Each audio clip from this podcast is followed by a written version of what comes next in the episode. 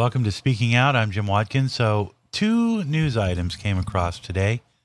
One was about Ian Fleming's Enterprise uh, going in and sanctioning the rewriting of the James Bond books to make them less offensive, which is totally offensive. And then the other was a report that a, an official to the CDC uh, actually lied to them about data in a Pfizer and Moderna report, which you can get information about on the Coronavirus Update podcast, which is also on my website pertaining to that story. And I won't go into the details except uh, to say that the the official uh, could face jail time, and he basically lied about the efficacy of the vaccines to the CDC. Both of those reports are available online. They're big news stories, uh, although the Ian Fleming one is bigger, but they both basically echo the same problems right now, which is that wokeism is being used to uh, basically fray the fabric of the American Republic. And uh, I give this a lot of thought because I read a lot and I know a little bit more about recent history than, say, the average person walking around. And I can tell you that America could be a dead republic within 20 year, years, ruled by a very small group of very powerful elite progressives who believe that they know what's best for you. It it reeks. It just it reminds me of how we were in the early 1900s. little history I know about the takeover of communist China. I can tell you this much. The current crowd of progressives in this country are just as vicious and just as potentially violent as were the revolutionaries of Mao Zedong. They must be stopped now or we will, like China, be run by a very small but powerful elite group who want to control how we think, behave, speak, and believe under this new progressive regime. Now, when Mao first tried to overthrow the power centers of China in 1919, he failed. But his zest didn't, nor did his supporters desert him. It might have taken another 20 years, but it happened. And since 1949, China has been ruled with an iron fist by a very small group of communists, a force so dark and intimidating it makes Hitler's Third Reich seem like child's play. Over 100 million Chinese have perished under the CCP.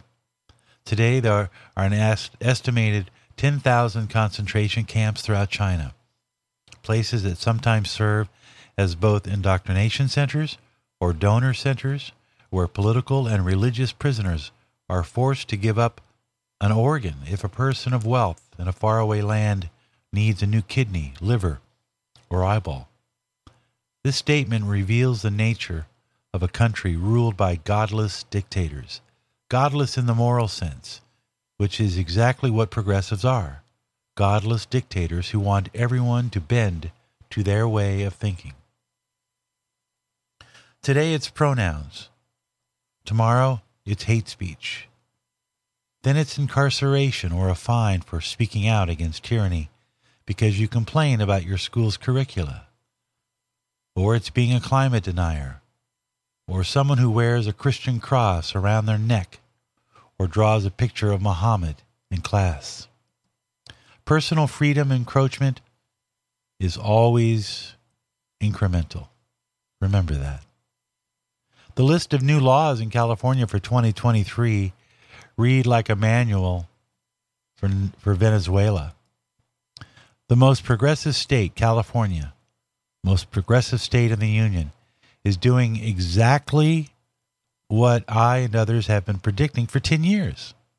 It is destroying personal liberties while enacting coercive legislation intended to force all of its residents to adhere to or be cr- criminalized. For example, you must not buy a gas powered vehicle. You must also have solar panels installed on your roof. You must accept that we will teach your third grade child gender and critical race theory. You must take an experimental vaccine in order to have or operate a business. You must need to meet a quota in hiring practices. You must wear a mask when we tell you to do so. This could be the future of all the United States if people like AOC or Bernie Sanders type leaders rise in our government, as they are in every other institution. People who want to completely transform society to their virtuous ends. This could be the future of the United States if people elect another few liberal progressives who continue to dismantle our republic piece by piece. And with the current corruption in politics, don't fool yourself, it could happen. If by now in this short essay you aren't getting the message, let me tell you what tyranny looks like in a place ruled by progressive leaders who believe they are the ultimate authority. In a small room inside of a woman's prison, 600 miles away from Beijing, a 70 year old woman named Lai is sitting in a cage. The cage is too small for her to sit flat, so she must balance herself and bend her knees in a halfway position for days, not hours, days.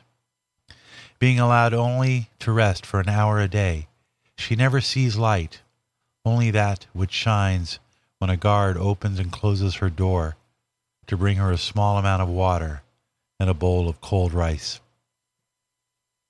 The woman's crime? She was found with a Bible in her possession. This is our future under progressive rule, where dissent is against the law.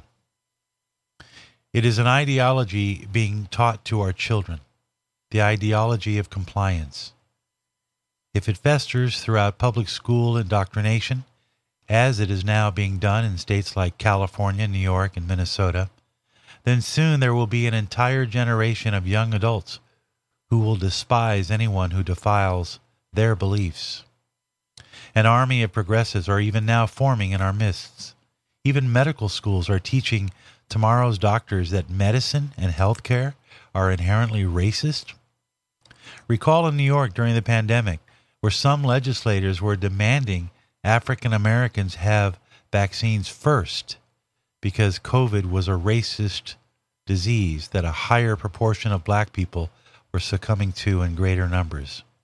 No one bothered to check that it had more to do with poverty, malnutrition, and exposure to the elements that caused such a high rate of COVID infections.